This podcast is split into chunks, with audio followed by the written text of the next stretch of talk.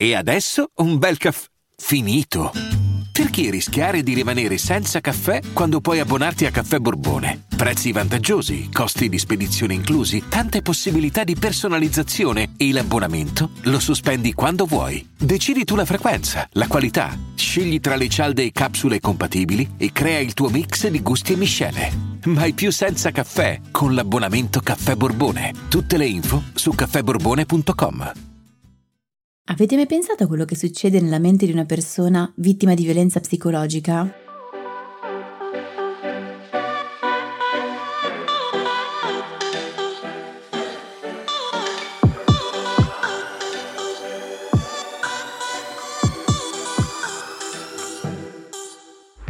Benvenuti in questo nuovo episodio di TV Therapy, il podcast dove usiamo le serie TV per capire meglio noi stessi, le nostre emozioni, le relazioni, gli impantanamenti vari io sono Alessia, psicologa e psicoterapeuta e su Instagram mi trovate come Io non mi stresso. E io sono Giorgia, scrivo di serie tv e su Instagram mi trovate come Tellist, che è un blog che racconta le serie tv come meritano. Allora, ieri era il 25 novembre, cioè il giorno in cui ricorre la giornata internazionale per l'eliminazione della violenza contro le donne e come abbiamo fatto lo scorso anno, nel nostro piccolo cerchiamo quindi di utilizzare il podcast per fare informazione sull'argomento, usando le serie tv per capire un po' meglio che cosa accada dentro alle relazioni disfunzionali, soprattutto quelle in cui c'è un tipo di violenza che è appunto quella psicologica, che è sempre molto difficile da riconoscere e da far riconoscere, sia perché si trova dentro la relazione, ma anche per chi la osserva dall'esterno. Questo accade perché c'è un'idea ancora molto diffusa del fatto che una violenza, per poter essere considerata tale, deve aver causato almeno dei lividi. In particolare questa volta vogliamo partire dalle sensazioni che lo scorso anno molte persone avevano scritto rispetto alla serie TV Made, che aveva avevamo appunto usato per approfondire i meccanismi della violenza psicologica nell'episodio del podcast dedicato al 25 novembre lo scorso anno, poiché eh, questa serie racconta la storia di una giovane madre che tenta con molta fatica di distaccarsi dal compagno emotivamente abusante. Tanti di questi messaggi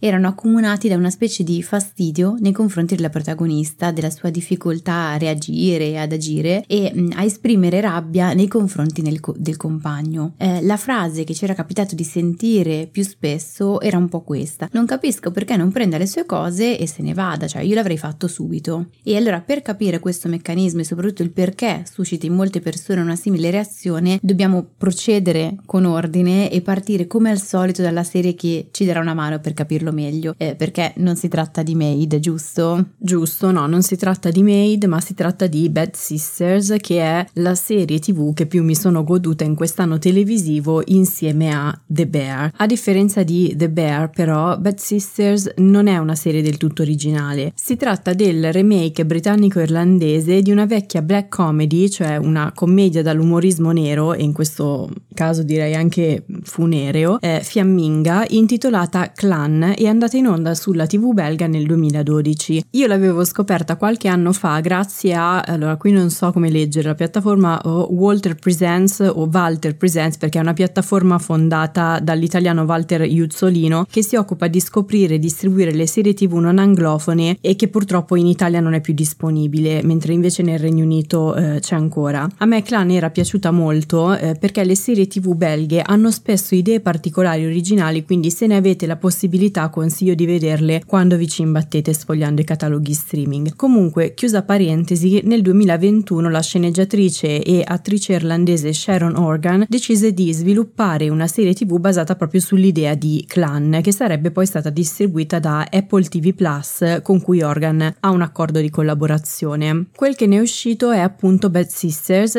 che ha debuttato l'estate scorsa ad agosto ed episodio dopo episodio ha fatto felici tantissimi spettatori, compresa me, fino a metà ottobre. Di cosa parla però Bad Sisters? Allora, la sua storia è ambientata in Irlanda, precisamente a Dublino, e ruota attorno a una morte misteriosa che non sembra una morte misteriosa. La vittima infatti è un padre di famiglia di nome John Paul che pare essere morto per cause naturali, tant'è che nessuno ritiene che la sua morte sia sospetta. Nessuno tranne un assicuratore che, insieme al fratellastro un po' riluttante, tra l'altro i due attori che li interpretano sono tutti e due di Peaky Blinders, ci terrei a sottolinearlo.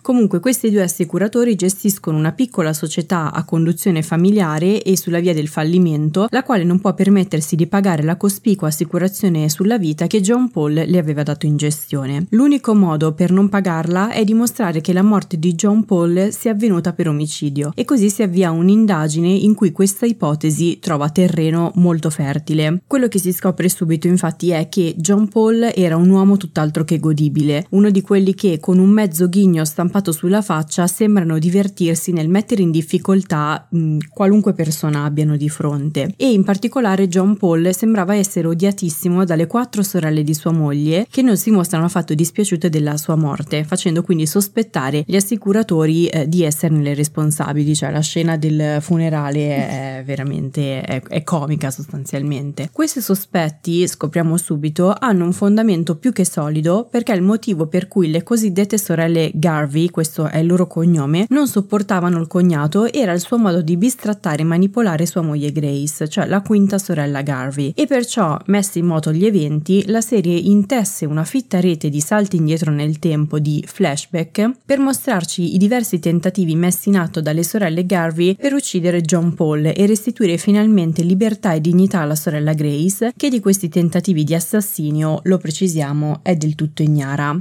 Ok, perché ne parliamo? Allora, ne parliamo proprio per via di questa struttura di flashback da cui Bad Sisters è costituita, perché per quanto abbia un umorismo molto spassoso, o forse proprio perché si basa su un umorismo molto spassoso... Sì, comunque voglio dire e sottolineo che io invece ho pianto in più punti della serie. Eh, ok, abbiamo capito che hai pianto, io però l'ho trovata spassosa, però ogni tanto pianto anch'io, però per lo più l'ho trovata spassosa. Sì, Co- però no, ufficialmente non è una serie che in teoria nasce per far piangere. No, No, direi di no. Comunque la serie porta in scena in maniera autentica non solo le dinamiche della violenza psicologica, ma anche e soprattutto il modo in cui è vissuta dalla persona che la subisce e da chi le sta intorno. Il fulcro di Bad Sisters infatti è il legame che unisce le cinque sorelle protagoniste. In questo senso il titolo della serie originale fiamminga era più efficace perché la parola clan dà un'idea più concreta del fatto che queste cinque sorelle, pur dai caratteri e dalle vite molto molto diversi tra loro siano unite da un rapporto indissolubile e di reciproca istintiva protezione, tant'è che le chiamiamo con un nome unico che è quello delle sorelle Garvey, anche perché i genitori morirono quando eh, tutte erano ancora piuttosto giovani, fate conto che la sorella più piccola ha 29 anni, portandole a prendersi cura in maniera quasi genitoriale le une delle altre. Quindi se già si può immaginare cosa provino queste donne nel vedere la sorella oggetto di violenza psicologica, la serie lo fa capire in maniera ancora più concreta e di riflesso aiuta a capire anche le reazioni che si innescano dentro di noi quando ci capita di assistere a situazioni simili sullo schermo e nella vita. Prima di addentrarci però sarebbe forse meglio spiegare spiegare un attimo come funziona la violenza psicologica? Sì, allora quello della violenza psicologica è un argomento che avevamo già approfondito un anno fa, come dicevamo inizialmente, usando la serie Made che si trova su Netflix. Sì, si tratta dell'episodio numero 13 per chi volesse recuperarlo, che era partito proprio da una battuta che la madre della protagonista, appunto una, una ragazza molto giovane in fuga dal marito verbalmente violento, pronunciava divertita chiedendo cosa significa violenza emotiva, cioè come si possono maltrattare le emozioni. Ecco, la, la violenza psicologica si costruisce con l'atteggiamento e con le parole e non è tanto ciò che succede, perché non ci sono lividi, non, non sempre almeno, e in quel caso si aggiunge appunto il termine violenza fisica, ma il focus è la minaccia di quello che potrebbe succedere. Chi attua la violenza, e in questo caso parliamo di un uomo in una relazione eterosessuale, ma la violenza psicologica non ha orientamento sessuale e non ha genere, ricordiamolo, cioè chiunque può attarla, chiunque può esserne vittima. Quindi dicevo, chi attua la violenza violenza utilizza la violenza psicologica, utilizza la parola, gli atteggiamenti, i comportamenti che non lasciano lividi sul corpo, ma li lasciano dentro. La persona vittima di violenza, che spesso è già di per sé eh, vulnerabile, è come se si svuotasse giorno dopo giorno, però andiamo nel pratico e vediamo che cosa succede nella violenza psicologica, perché molto spesso le persone subiscono o altre volte agiscono alcune cose senza rendersi conto che di violenza si tratta. Allora, nella violenza psicologica c'è in genere una continua svalutazione, per cui non vale niente, vengono sottolineati i difetti fisici, i difetti relativi alle capacità, quindi alle incapacità. E questa svalutazione è alternata a momenti in cui si dichiara tutto il proprio amore. Quindi la persona vale solo finché rimane attaccata alla persona che attua la violenza o più in generale alla famiglia e mh, mm, le viene data addosso nel momento in cui esce dal recinto di quella che l'abusante ha definito essere il confine della relazione. Finché si sta a casa, eh, come, come dice poi John John Paul anche nella serie, cioè finché stai a casa sei la regina, anche se tuttavia anche qui potremmo parlarne perché è una regina decisamente bistrattata e maltrattata, più ridotta a schiavismo. Però se esci da questo confine, dai confini del regno familiare, inizio a denigrarti e ti faccio venire anche il dubbio che non sia una buona idea andarsene. In alcuni casi per minacce, in altri casi perché viene minata la sicurezza, quindi sì sì vai pure, ma chissà se sarai capace a farlo, chissà quanti ostacoli incontrerai. In secondo luogo c'è in genere un tentativo di isolamento che poi molto spesso non rimane solamente un tentativo, per cui si dice alla, alla persona che mette davanti le, le amicizie rispetto alla propria relazione, si denigrano quelle amicizie e si colpevolizza la persona quando passa del tempo con i familiari. Tutto questo lo vediamo molto bene tra l'altro nella serie dove si cerca di allontanare Grace dalle, dalle sorelle e molto spesso c'è poi un isolamento anche economico e quindi anche in quest'area avviene una, una violenza perché la persona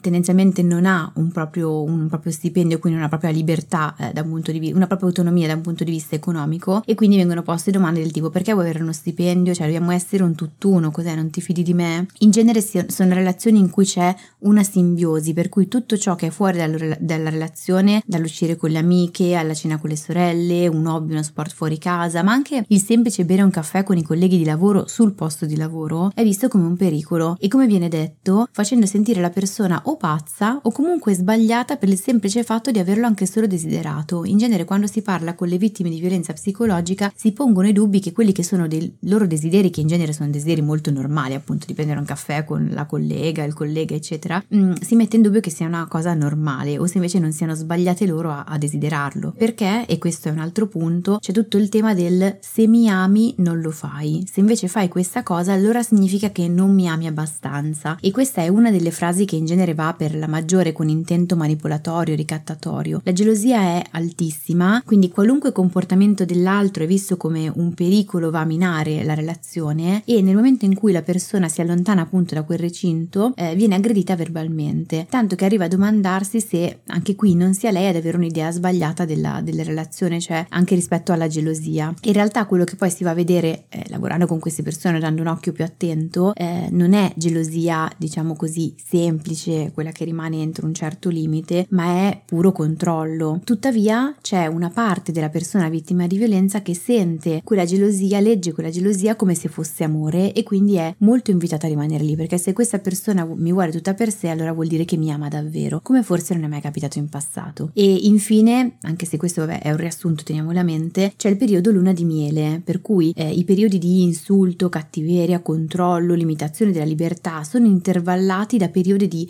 scuse e pentimento, in cui è un po' come se si allungasse la catena, si allargassero un pochino i, i confini del recinto di cui parlavamo poco fa, per cui si lascia anche maggior libertà, si fanno false promesse di cambiamento, a cui magari la, la persona abusante crede anche davvero, ma mh, mm, poi non sono mantenibili nel tempo, per cui per un certo periodo di tempo la vittima sente di avere in mano un po' come dire le redini della relazione, salvo poi ritornare come prima in un periodo di, di abuso e violenza psicologica. Ecco, queste componenti del meccanismo della violenza psicologica psicologica Bad Sisters le mette in atto una per una. Partiamo però dalla figura che vive la relazione da dentro e quindi da Grace, cioè la moglie di John Paul. Nel gruppo delle sorelle Garvey, Grace è senz'altro la componente dal carattere più mite, buono d'animo, meno portato al conflitto, il che fa risaltare ancora di più agli occhi degli spettatori i costanti abusi psicologici che il marito attua nei suoi confronti. Allora, è molto vero e questo accade spesso anche nella realtà, però va ricordato che è possibile che si possa possa essere vittime di violenza psicologica o comunque possano essere vittime di violenza psicologica anche persone che sono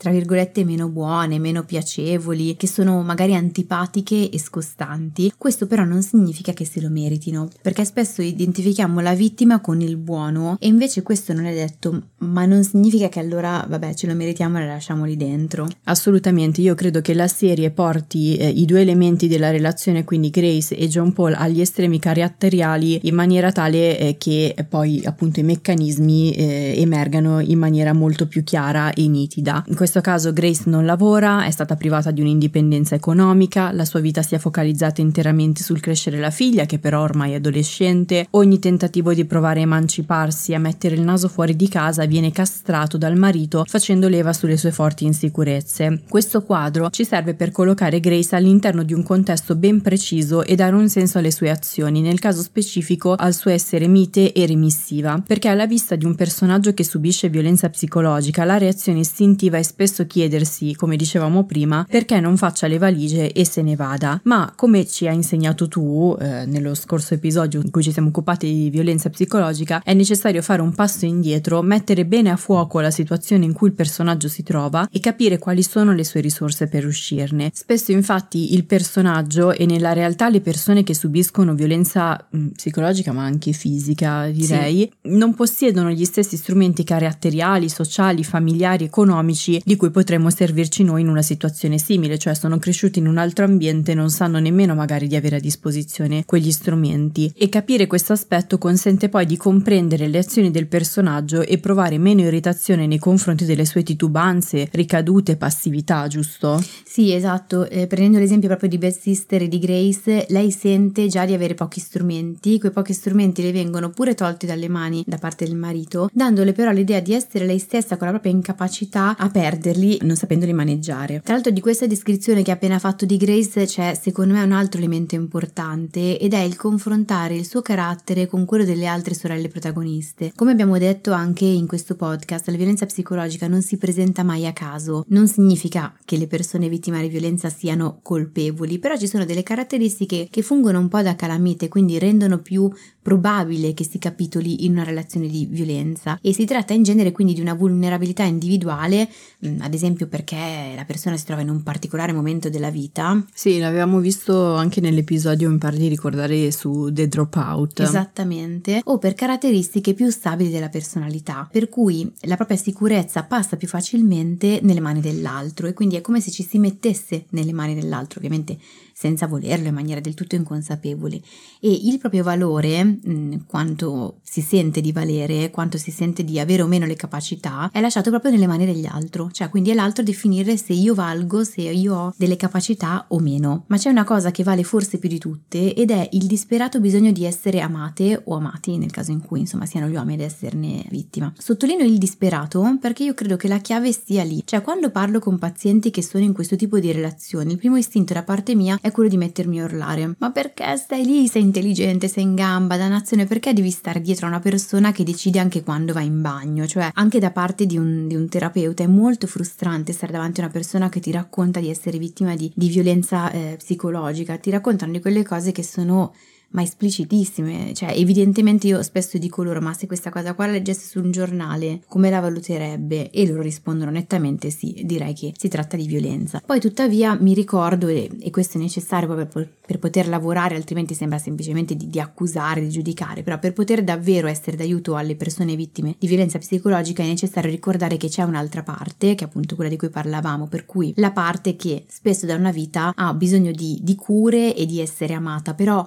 un po' più rispetto a quello che è il naturale bisogno del, dell'essere umano, è proprio un bisogno profondissimo che si eh, contrappone alla sensazione di essere abbandonati, di essere incapaci e, ed è questa sensazione qui, questo disperato bisogno di essere amati che poi tiene incollati alla relazione. Sì, poi Grace sembra effettivamente innamorata di John Paul e attratta fisicamente da lui, anche perché l'attore che lo interpreta è oggettivamente un bell'uomo, ma il personaggio è stato volutamente delineato con dei tratti che gli tolgono fascino fascino e sensualità. Ad esempio, una delle caratteristiche che eh, Sharon Organ, la creatrice, ha deciso di mantenere dalla versione originale era il fatto che John Paul usi spessissimo questo spray per, per il naso. Un'altra caratteristica che la serie ha mantenuto dalla serie originale Clan è il fatto che eh, John Paul tende a chiamare Grace Mammy, quindi errore mio, non ho guardato la traduzione in italiano, però dovrebbe essere stato tradotto con mammina. Sì, sì, mammina era in sottotitoli in italiano era mammina, che tra l'altro fa innervosire tantissimo le, le sorelle. E anche qua penso che ci sia una varietà di, di significati, cioè probabilmente c'è un'ambivalenza nei, nella modalità attraverso cui lui la usa, cioè un po' mi sono chiesta se non fosse in sostituzione di quella che è la propria madre e quindi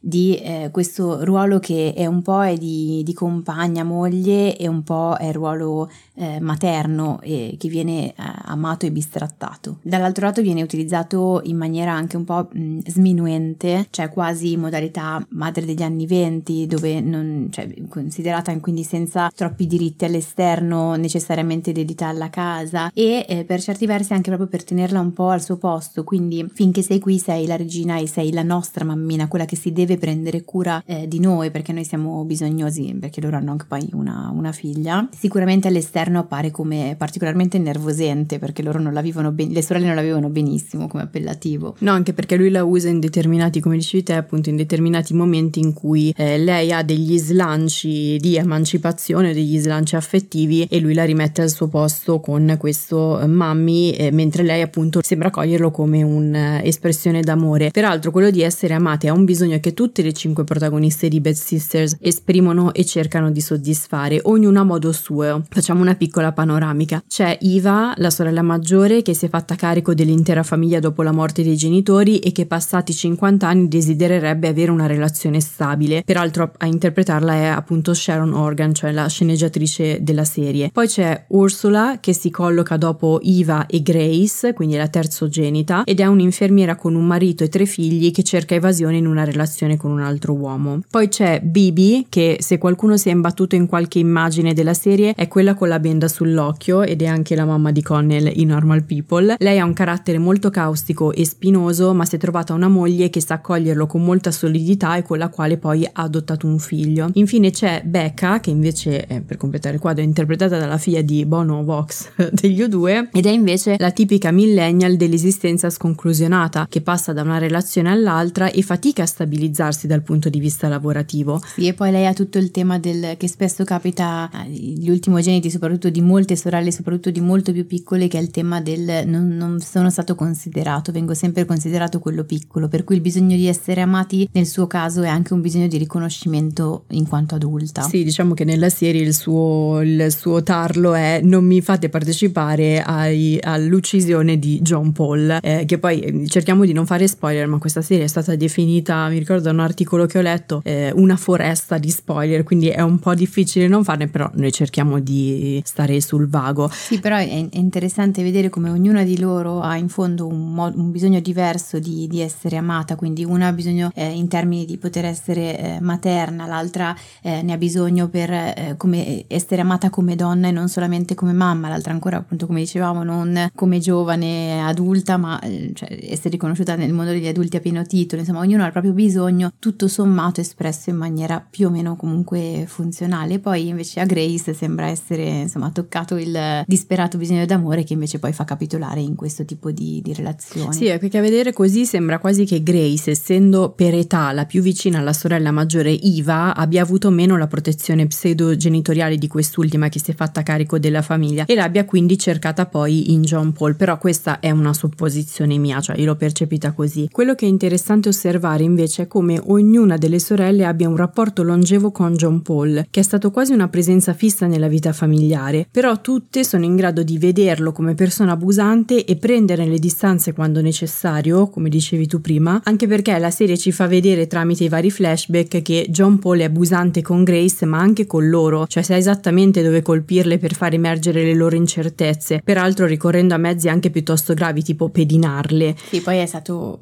violento, comunque ha danneggiato in qualche modo ciascuno dei personaggi della, della serie. Esattamente, l'unica che sembra non rendersene conto è appunto Grace e qui arriva la domanda, cioè perché le sorelle riescono a vedere John Paul per quel che è davvero, mentre Grace no. Allora, dobbiamo sempre considerare che il nostro punto di vista è quello esterno, quindi quando noi dall'esterno pensiamo a una relazione violenta, il nostro focus è sulla parte della relazione che è violenta, appunto fisica o psicologica che sia, quindi vediamo come viene trattata la persona, le minacce che le vengono poste e la nostra lente si posa su ma non vedi come ti tratta, cioè come può una persona amarti se ti dà della troia, se ti elenca dei difetti fisici, se ti dà della matta continuamente, sei una persona che ti umilia, cioè è evidente che questo non sia amore. Questo è spesso il discorso che viene fatto dall'esterno. Il che è vero Però è altrettanto vero che le persone vittime di violenza, cioè coinvolte nella violenza, lo sanno, cioè molto spesso sono consapevoli di quella parte, però è appunto solo una parte. È quella che non sta bene nella relazione, che si chiede come sia possibile, è quella che non sta bene nella relazione, che si chiede come sia possibile che questo stia avvenendo proprio a loro e che urla dal profondo per mettersi in sicurezza. Ciò che però dall'esterno non vediamo, e quindi noi dall'esterno abbiamo, guardiamo un pezzettino, poi c'è tutto un, un altro pezzo di vita che va in scena e che si confonde, si mescola anche con gli episodi di violenza ed è lì poi in realtà se riusciamo a vedere anche l'altro pezzo è lì che riusciamo ad agganciare la persona che di violenza è vittima. C'è una parte, eh, la parte apparentemente sana, sottolineo apparentemente, della relazione. Quindi si tratta di quei momenti in cui la persona viene fatta sentire speciale dal partner, in cui le viene detto che nessuno eh, da fuori può capirli perché loro sono unici, che in realtà è un tentativo di isolamento, però viene letto dalla persona come siamo unici, siamo speciali. Quanto speciale sia il loro amore, quanto non abbia mai provato nulla di simile, quanto mh, la gelosia a volte mi accechi ma perché sono troppo innamorato, troppo innamorata, quanto sei bello e ho paura che gli altri ti portino via, cioè cose così. Quindi questo questo trasporta una dimensione che dalla persona che è vittima di violenza viene letta come amore e quindi è l'altra parte, quella che ha disperatamente bisogno di essere amata, vi hanno detto. E in più c'è un altro pezzo che è quello che fa leva su quanto siano cattive le persone che eh, la vittima di violenza ha attorno, cosa che ovviamente ha sempre l'obiettivo del, dell'isolamento. Sì, ad esempio nella serie John Paul mette in cattiva luce le sorelle dicendolo a Grace che magari con le loro personalità forti ed esuberanti non le danno spazio o non si rendono conto delle sue capacità, o ancora dicendole che essendo molto presenti nella vita di sua figlia, cioè la loro nipote, le comprano, non so, i biglietti per i concerti, eh, mettono in discussione la sua capacità materna o si sostituiscono nel suo ruolo materno giorno. Sì, ecco, questi momenti fanno leva sulla parte che, appunto, come dicevamo, ha un disperato bisogno d'amore e una disperata paura dell'abbandono e lasciano intravedere la possibilità che sì, dovrò anche rinunciare un po' alla mia libertà, ma finalmente avrò una relazione che attendo da tanto e che mi merito. E se mi perdo questa persona non avrò altre possibilità perché io non sono abbastanza. E eh, questa parte sente che l'altro ha ragione quando la svaluta sminuisce e soprattutto quell'altro si aggancia anche ad alcuni pezzettini di rabbia che la vittima di violenza ha nei confronti delle persone attorno. Sì, questo aspetto mi colpisce tantissimo perché nella serie le sorelle di Grace sono molto unite, sono un punto di riferimento importante, qualcuno su cui si può contare. Eppure Grace si isola e in alcune occasioni asseconda il marito che scredita e addirittura danneggia ognuna di loro. Cioè Grace non litiga con le sorelle, eh, nella realtà invece capita spesso di vedere che questo tipo di dinamiche rompano il rapporto con le persone esterne alla relazione. Sì, capita spessissimo tantissimo, in amicizia soprattutto. Esatto, però in questo caso Grace prende sempre meno parte ai discorsi, ai loro ritrovi. In Bad Sisters questo si vede soprattutto attraverso una tradizione che viene mostrata più volte, diciamo a ripetizione, che le sorelle Garvey hanno di ritrovarsi in spiaggia per fare delle nuotate invernali. Soprattutto la mattina di Natale che per loro è particolarmente importante, una tradizione proprio che avevano con i genitori. Esatto, di famiglia. Ecco, benché sia un'occasione che la rende molto felice, Grace se ne defila fila gradualmente convinta dal marito, ma invece di aprire gli occhi sembra trovare delle giustificazioni. Sì, credo che questo sia ben riassunto da una frase che una delle sorelle dice a un certo punto della serie. Cioè, stata attentissima. Sono, atten- sono, stata attentissima. Cioè,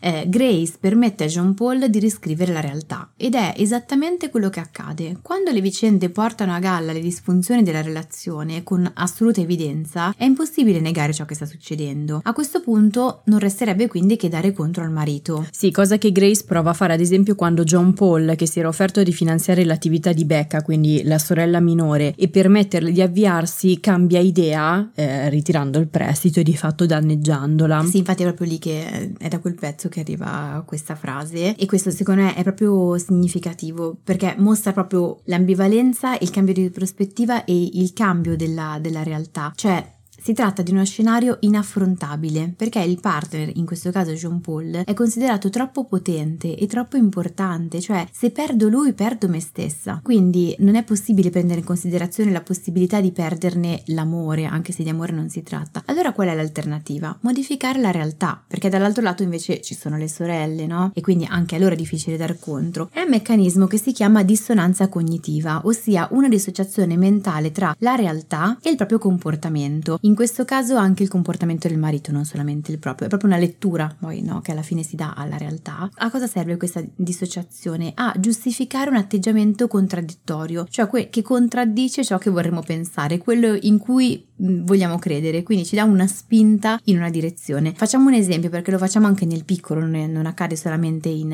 in, situazioni di violenza, cioè mi dico che mangiare il cioccolato fa molto bene, ora non che faccia male, eh, però mi dico che faccia benissimo e che devo farlo tutti i giorni perché contiene una certa sostanza che fa bene all'umore, oppure mi dico che posso continuare a fumare perché tanto il mio vicino di casa di 85 anni è arrivato a 85 anni fumando come un turco. Sì, io sono allora un campionessa di dissonanza cognitiva, tipo come quando eh, dici che non non ti alleni perché tanto nel caso di iniziare ad allenarsi di martedì bisogna aspettare il lunedì successivo. Ecco. Una roba del genere, però è ancora più forte, nel senso che proprio distorci la realtà per far sì che ciò che stai pensando, ciò che sta accadendo risulti comunque coerente ai tuoi occhi. Ecco, finora però abbiamo parlato di cosa prova chi sta dentro a una relazione psicologicamente violenta, ma come avevamo detto all'inizio di questo episodio ci sono anche le emozioni e le reazioni di chi vive la relazione dall'esterno, quindi le persone vicine. Bad Sisters questo lo mostra molto bene perché fa provare al pubblico la stessa sensazione di irritazione, di fastidio, di impotenza che provano le sorelle di Grace. Nella serie il fatto che Grace giustifichi il marito sembra avere un buon esito per lei per un po' di tempo, anche nell'ottica appunto di evitare delle frizioni familiari. Se però da un lato le sorelle faticano a eliminare John Paul perché un po' per sfiga e un po' per furbizia di lui i tentativi di ucciderlo falliscono, dall'altro lo stesso John Paul non riesce a eliminare le sorelle dalla dalla vita di Grace. Così, pur traballando alla lunga, il legame con le sorelle può diventare il mezzo, l'ancora a cui appigliarsi per uscire dalla relazione. Sì, le relazioni esterne sono fondamentali, anche se spesso le persone che sono attorno si sentono impotenti, vengono screditate molto spesso e altrettanto spesso rimangono esterrefatte e anche un po' deluse perché cioè, sono deluse dai, dai comportamenti anche di, di chi è vittima di violenza, che molto spesso nei loro confronti poi appunto non sempre ha un comportamento coerente o insomma di benvolenza benevolenza o anche di riconoscimento. Per questo capita che le persone attorno sentano di avere come unica possibilità quella di gettare l'ancora e tagliare i rapporti e spesso in realtà così avviene dando poi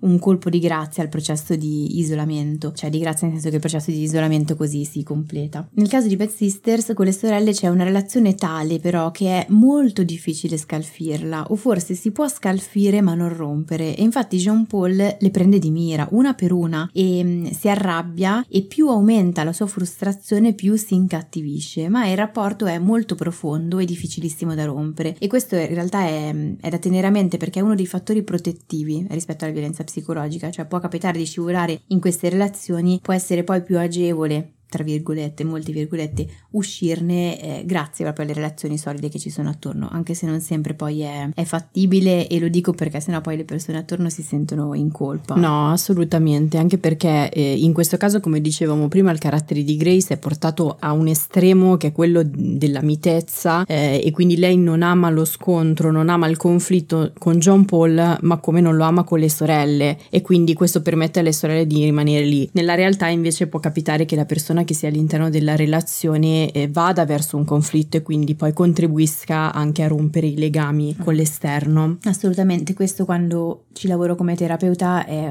una questione a cui cerco sempre di far porre l'attenzione alla persona insomma che è, che è seduta davanti a me e se poi riesce a utilizzare le persone come ancora ben venga, quando invece inizia a rompere i rapporti uno per uno lì iniziamo a vedere un po' il, il disastro. Nella serie, che è un pezzo importante in realtà, molto spesso avviene anche nella realtà, si aggiunge anche il fatto fatto che le sorelle si pongono come figure di resilienza non solo per Grace, ma anche e forse soprattutto per la figlia di Grace, quindi la loro nipote, perché lei è più difficilmente attaccabile. Cioè, la figlia utilizza le zie come anche un po' salvagenti per certi versi, le zie riescono a non rompere con lei la, la relazione e quindi essendo poi lei, la figlia, è riuscita a mantenere uno sguardo comunque direi sano sulla relazione genitoriale, riesce poi in qualche modo a fungere mh, da persona che dà lo scossone alla mamma e quindi poi a tirarsene fuori. Non è l'unica e poi in realtà però non facciamo spoiler. No, assolutamente, peraltro il ruolo di Grace è piuttosto ingrato nel senso che proprio come accade nella realtà e come molte persone ci hanno scritto rispetto a Maid, il suo sottomettersi a John Paul anche a costo di far passare le sorelle, diciamo così, per matte, può procurare in alcuni spettatori un'irritazione tale da portarli a disaffezionarsi e lo stesso sarebbe potuto accadere con la struttura stessa della serie, cioè un'analisi del New York Times ha osservato come la sceneggiatura scrittura avrebbe potuto tagliare via il personaggio, dimenticandosi di lui e focalizzandosi invece sullo scontro tra il marito e le sorelle. Invece non solo la serie dà una grande profondità al personaggio di Grace, ma l'attrice che la interpreta, Anne-Marie Duff, è molto brava, cito l'articolo, a tenerci con lei mostrando gli strati di insicurezza, paura e onesta devozione che danno un senso al personaggio. Sì, e poi anche proprio con il linguaggio non verbale, quindi con la mimica facciale, con la gestualità, soprattutto della, anche della parte proprio superiore del corpo, quindi le spalle, le mani, ci mostra anche tutte le ambivalenze e quindi tutto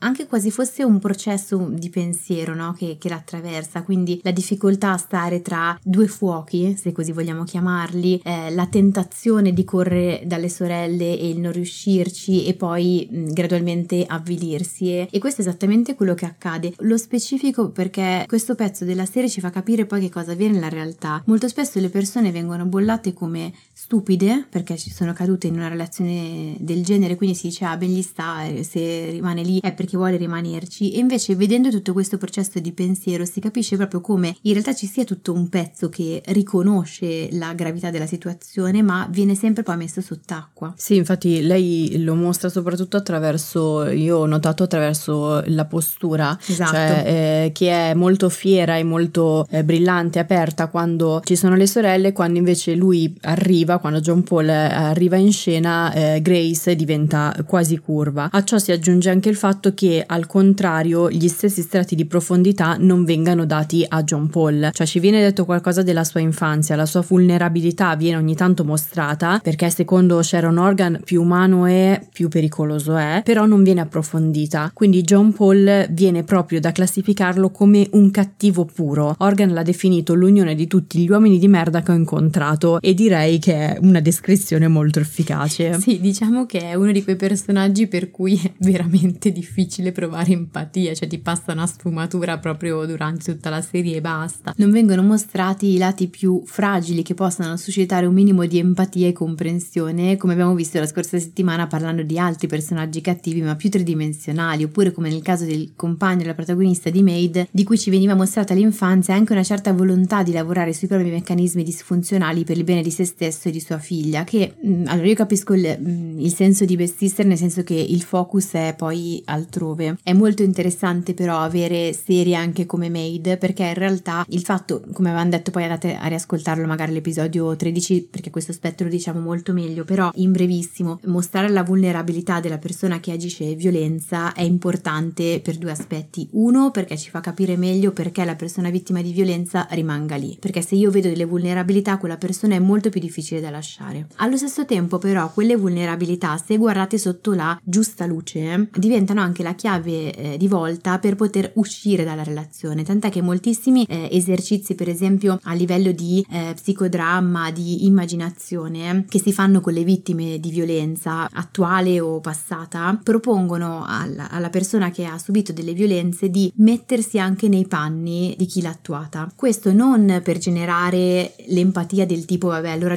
giustifichiamolo, ma per trovare il punto di vulnerabilità, perché molto spesso se quella persona che era vista come un gigante che mi faceva abbassare le spalle viene vista anche come vulnerabile, allora ecco che io ho la possibilità di uscirne, cioè allora forse io non sono così in basso e così impotente come mi ero immaginata. Sì, tant'è che eh, non facciamo spoiler, però effettivamente adesso pensandoci eh, il momento in cui poi dopo negli ultimi episodi avviene l'omicidio di John Paul avviene in un momento di sua vulnerabilità. Sì. Però non diciamo chi è stato, non diciamo niente. No, non diciamo però sì. Sì, avviene e secondo me è importante. Mm, secondo me Made da questo punto di vista ha il pregio di mostrare proprio le vulnerabilità dell'altro e quindi anche capire perché ci si capitoli sempre. Cioè il compagno di Made è quello che, eh, che ci mostra il perché si torni, com'è che dicevano nella serie di Made, che si torna sette volte, prima di uscirne del tutto sì. si fa avanti e indietro sette volte. Ecco, perché questo accada? Sono persone molto difficili da lasciare perché hanno loro stesse dei momenti poi di, eh, di vulnerabilità è difficile poi lasciarle andare, insomma. È vero, comunque tornando alla questione delle persone esterne alla relazione abusante, mi sono imbattuta in un'analisi che ipotizzava che Bad Sisters eh, fosse piaciuta molto agli spettatori che l'hanno vista anche perché è una serie catartica. È un punto di vista che ho trovato azzeccato perché credo che tantissime persone abbiano provato almeno una volta nella vita, mi ci metto anch'io, il senso di, po- di impotenza di vedere un parente, un amico invischiato invischiato in una relazione come quella descritta dalla serie. In particolar modo Bad Sisters è catartica per due motivi. Da un lato, come dicevamo prima, perché il legame tra le sorelle è così forte da essere un'ancora di salvataggio. Il New York Times ha scritto che la serie funziona perché le cinque attrici ci convincono di essere un vero e forte nucleo familiare. È vero. Cioè la componente che coinvolge è il vedere ognuna delle sorelle battersi e ingegnarsi per salvare Grace dal suo graduale annullarsi, ma più in generale per coprirsi appunto le spalle dalle proprie difficoltà di vita anche nel, nella vita singola di ognuna di loro. Il secondo motivo per cui Bad Sisters è catartica invece è che quando si assiste a simili meccanismi si arriva a un punto di esasperazione tale da pensare che l'unica via per risolvere la situazione sia eliminare fisicamente la persona abusante e le sorelle della serie cercano di farlo davvero, dando quindi voce alla rabbia di tanti spettatori e risolvendo almeno a livello immaginario il senso di impotenza, no? Cioè io man mano che gli episodi di Best Sister uscivano leggevo tweet e articoli di critici che abbandonavano spudoratamente l'analisi impegnata, dicendo di aspettare con ansia l'episodio successivo per sapere se finalmente John Paul sarebbe morto. Allora, a parte che Jean Paul viene delineato in questa maniera, per cui al di là del fatto di aver avuto nella propria vita qualcuno che in qualche modo ci è stato portato via in quanto isolato mh, mm, per violenza eh, psicologica, rappresenta i cattivi che in qualche modo abbiamo incontrato nella quotidianità. Cioè può essere il capo ufficio che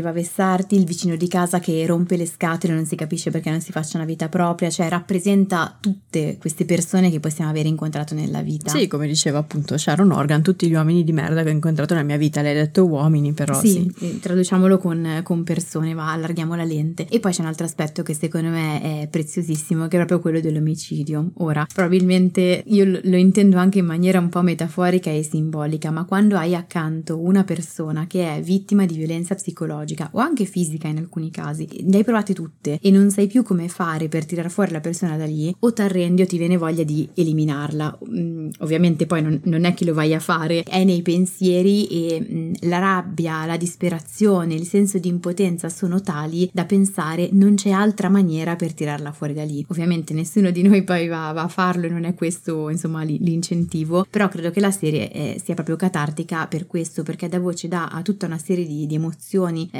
la rabbia, il nervosismo, il senso di impotenza, quel ma come facciamo, cioè non ce la faremo mai, dobbiamo aspettare insomma che, che accada naturalmente, che molto spesso si è provato nel momento in cui si ha accanto una persona che è vittima di violenza e sembra di non poter fare niente per tirarsene fuori. E io comunque guardate lo, lo dico anche in terapia molto spesso alle persone che, che si trovano in relazioni violente da un punto di vista psicologico, certo bisogna dire che da un punto di vista terapeutico se sono lì è perché c'è la parte che desidera tirarsi c'è fuori che, sì, che parla con più forza, non che gli altri non vogliano tirarsene fuori, ma diciamo che in quel caso si è già alzata un pochino la testa e la parte che desidera uscirne ha maggior voce in capitolo. Però io quello che dico sempre loro è le prime a sentire di potersi tirare fuori da qui dovete essere voi. Poi noi all'esterno possiamo fare da rete, mm, anzi soprattutto è importantissimo eh, fare da rete, una cosa che consiglio sempre è parlarne con l'HR, parlare con i colleghi di lavoro, raccontare a più persone possibile possibili i messaggi che sono stati ricevuti, le cose che sono state dette, di fotografare, tenere qualunque prova in maniera anche ossessiva, in modo da uscire da quell'isolamento e sentire una rete attorno. Però il punto è che finché quella voce che sente il bisogno di uscire da quella relazione non, non riesce in qualche modo ad aggrapparsi anche alle altre persone all'esterno, è molto difficile poi tirarle fuori così a peso morto. E questa è una cosa che ci diciamo sempre anche in terapia, anche se devo dire che quello del terapeuta è un ruolo privilegiato da questo punto di vista. Cioè io lo dico molto tranquillamente, quello che siamo riusciti a fare in terapia con alcune persone, cioè riuscire a tirarsi fuori da, da, queste relazioni. Io nella mia vita privata non sono riuscita a farlo e credo che mi rimarrà rimpianto per una vita intera. Quindi, insomma, sono ruoli diversi.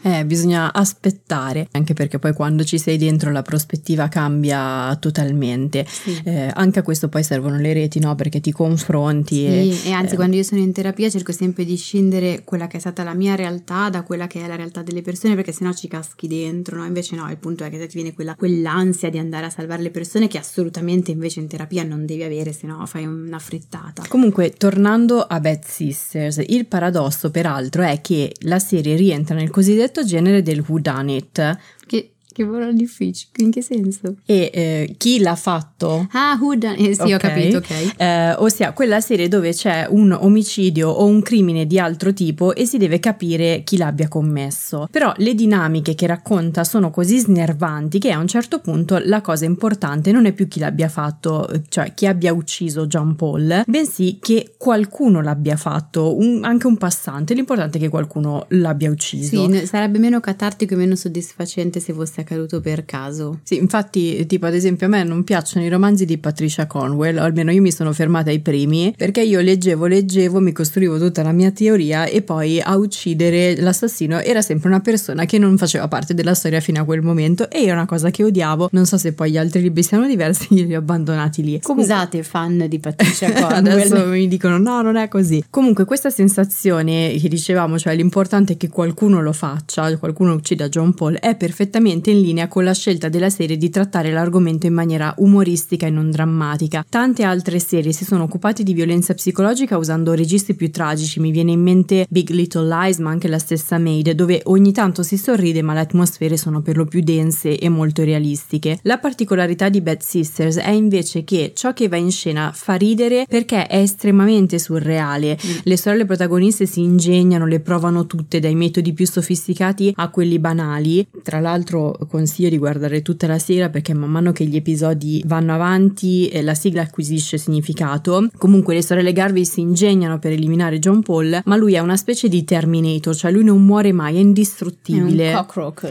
Sì, è uno scarafaggio che non può essere ucciso, una roba no, del genere. La migliore, la migliore eh, che dicono comunque è che sarebbe stato più facile eliminare Bip E infatti mi leggi, mi, mi leggi, nel pensiero, io questa non me la ricordavo, ma quello che eh, stavo per dire è che l'effetto è un po' quello slapstick dei cartoni come Willy il Coyote. E eh, ti sarà rimasto dentro in maniera subliminale, c'è un proprio momento della serie in cui lo dicono. Eh, Adesso sei elettrizzata. Eh sì, poi in più rispetto al livello dei crimini impossibili di altre serie TV, qui i personaggi spargono tracce ovunque, cioè parlano di omicidi al telefono, lasciano impronte di ogni tipo, cioè chi guarda un po' di, di, di, di thriller, di gialli, anche di procedurali polizieschi, le guarda e dice no, non devi fare assolutamente quella cosa, se no ti scoprono. Fanno tutto quello che non deve essere fatto, ma poi c'erano i cellulari agganciati a qualunque scena. esatto, cioè. ed è anche surreale il fatto che non siano intercettate e siccome si è sempre sempre un paio di passi avanti rispetto alle indagini dei due assicuratori, ci si chiede come facciano a non scoprirle subito. Eppure, mentre la semplicità e l'irrealismo della storia rassicurano, Bad Sister riesce poi a rappresentare in maniera perfettamente autentica il meccanismo della violenza psicologica. Questo è il motivo per cui io l'ho trovata una, se- una serie molto rilassante e spassosa. Sì, poi io in realtà l'irrealismo attraverso cui avvengono insomma questi piani omicidi credo che vada veramente nella direzione poi di, di quanto sia simbolico simbolico, no? Quell'omicidio lì, quanto dia voce ai desideri delle persone, cioè non c'è altro modo per chiudere questa relazione se non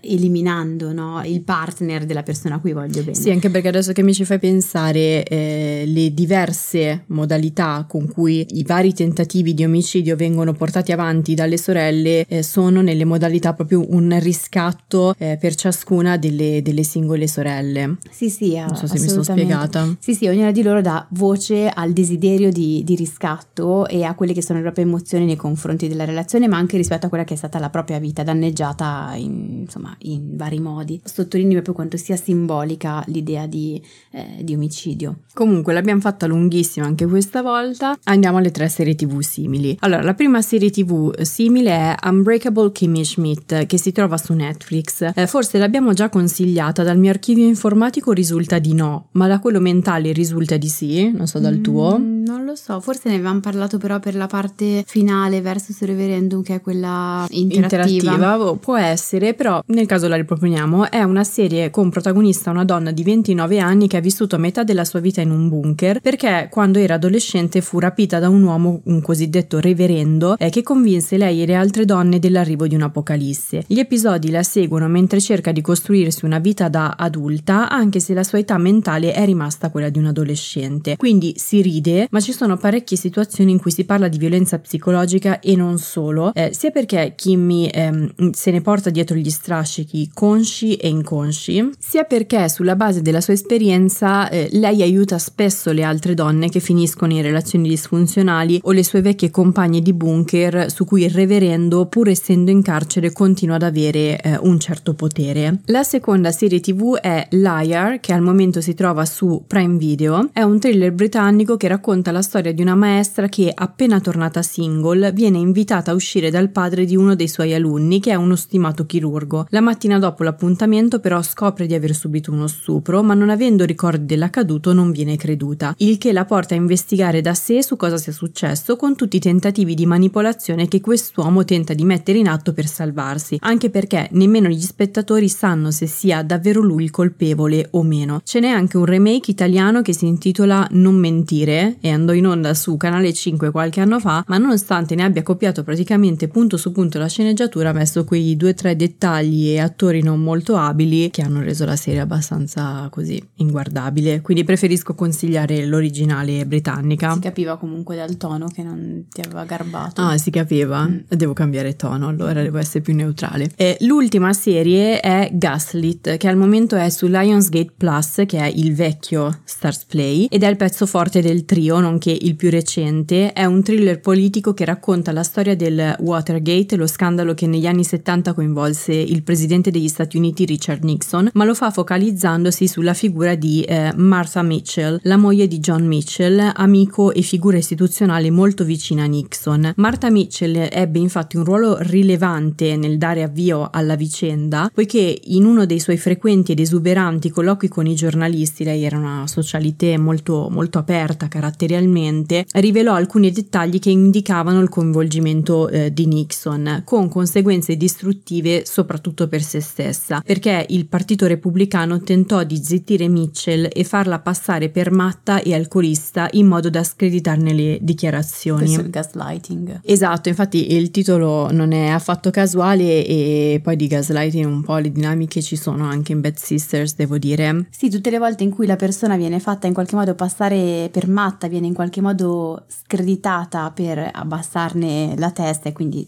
rimanendo quindi nell'ambito della violenza psicologica si parla di gaslighting. Eh, ci sarebbe anche un interessante aneddoto sul perché si chiami così, però vabbè, magari questo andate poi a leggerlo, se no l'episodio diventa veramente lunghissimo. È lungo questo aneddoto? Mi sa di sì. Oh, vabbè, allora ci torneremo di sicuro perché io voglio saperlo. Comunque, nel ruolo di Mitchell c'è eh, Julia Roberts, in quello del marito c'è Sean Penn, quindi direi che ho chiuso, signori, cioè ho detto tutto. Non è come non mentire su Canale 5. Assolutamente no, perché qui c'è un livello di bravura tale che spesso ci si assenta dalla storia per, per ammirarlo. Cioè, io devo tornare indietro per recuperare la storia perché pensavo quanto fosse brava eh, Julia Roberts. Eh beh, lei sì. Invece John, Sean Penn non è riconoscibile, quindi avviso è Sean Penn. Amici di Sean Penn. Amici di Sean Penn è Sean Penn. ok, ci riprendiamo dalle risate che abbiamo ovviamente tagliato e avrai prontamente tagliato. Non lo so, dipende. Vediamo. Forse per salvare le orecchie di chi ci ascolta. Ecco. Ok, siamo giunti alla fine di questo episodio, quindi ci vediamo al prossimo episodio. Se avete dubbi, domande, curiosità su come vi fanno sentire le serie TV che state guardando, ci trovate ogni mercoledì su Instagram, su Tellis con la Y e su Io non mi stresso. E vi ricordiamo che la TV Therapy esiste anche come terapia di gruppo, quindi se volete rimanere aggiornati su nuovi gruppi in partenza o inserirvi in lista d'attesa, seguite il podcast o iscrivetevi ai nostri canali. Al prossimo episodio. Al prossimo episodio.